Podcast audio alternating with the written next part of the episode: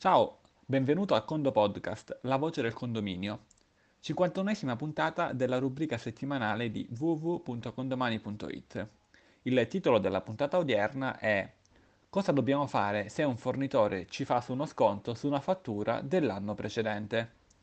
Cioè, cosa significa?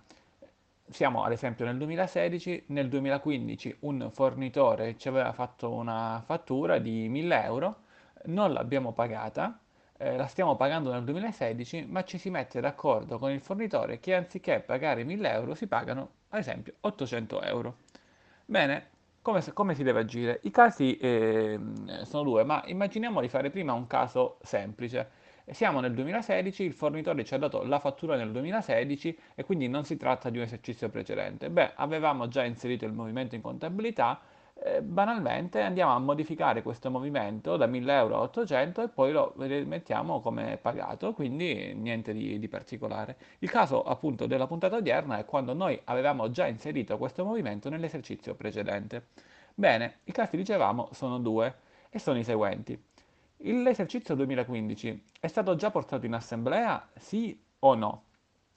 Eh, immaginiamo che non è stato approvato in assemblea, non c'è stata un'assemblea, allora la, il consiglio semplice che ti do, vai nell'esercizio 2015, modifica questo movimento, eh, da 1000 euro lo, inseri, lo metti a 800 euro. Poi vai nell'esercizio 2016, verifica anche qui di modificare il movimento a 800 euro, ricordati sempre eh, nel movimento del 2016 che devi avere la spunta debito esercizio precedente e in basso sul condomani devi inserire a quale movimento fa riferimento. Se non fai così è come se eh, nell'anagrafica dei fornitori è come se stessi pagando due movimenti diversi al fornitore. Bene, ma andiamo nell'ultimo caso, cioè quello più complicato. Nel 2015 eh, questo movimento era stato inserito in contabilità, il bilancio del 2015 è stato approvato. Ora, giusto una piccola premessa, sto facendo queste date 2015-2016, ma potrebbero anche essere valide 2018-2019 oppure 2011-2012, quindi eh, teniamo solamente come, come esempio. Eh, bene, quindi questo movimento è stato assolutamente approvato all'assemblea, quindi è un debito, un movimento che non è stato pagato dal fornitore e quindi dobbiamo pagarlo quest'anno. Però qual è il discorso? È che è stato, eh, siccome giustamente è stato inserito in contabilità ed era un debito che il condominio aveva verso, verso il fornitore, anche quindi non, dato che non era stato pagato, evidentemente il consuntivo dei condomini è cresciuto e quindi ai condomini a fine anno nel conguaglio abbiamo chiesto i soldi compreso di questi 1000 euro e non degli 800.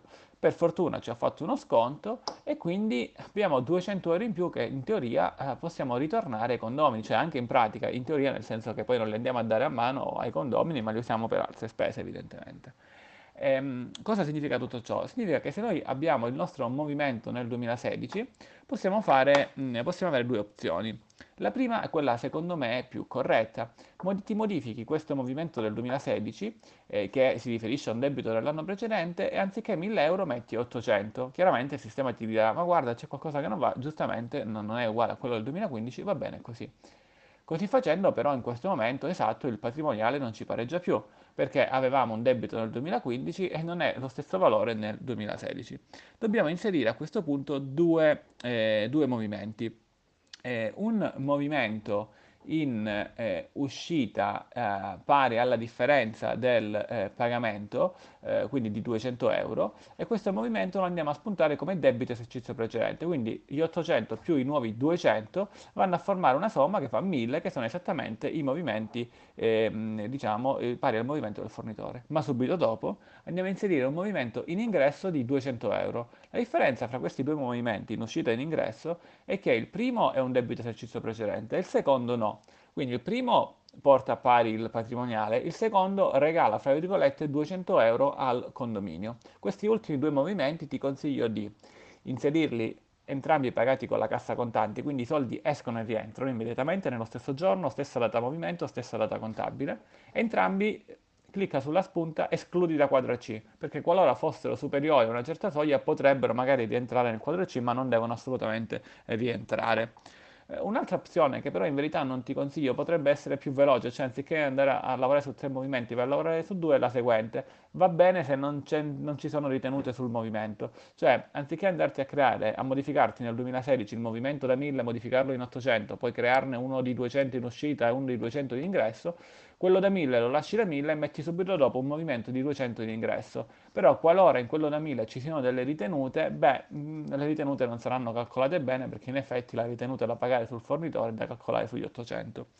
Eh, quindi in sostanza, in sintesi, eh, modifichi nel 2016 il movimento da 1800 un movimento in uscita debito esercizio precedente 200 e un movimento in ingresso non come debito di, eh, di 200. Eh, bene, essendo la 51esima puntata, essendo ieri stata una data di, di referendum, il, il, numero 51 ti è risuonato tante volte, rispondi a questa parola chiave con, eh, la, con la, rispondi a questo WhatsApp con la parola chiave eh, referendum.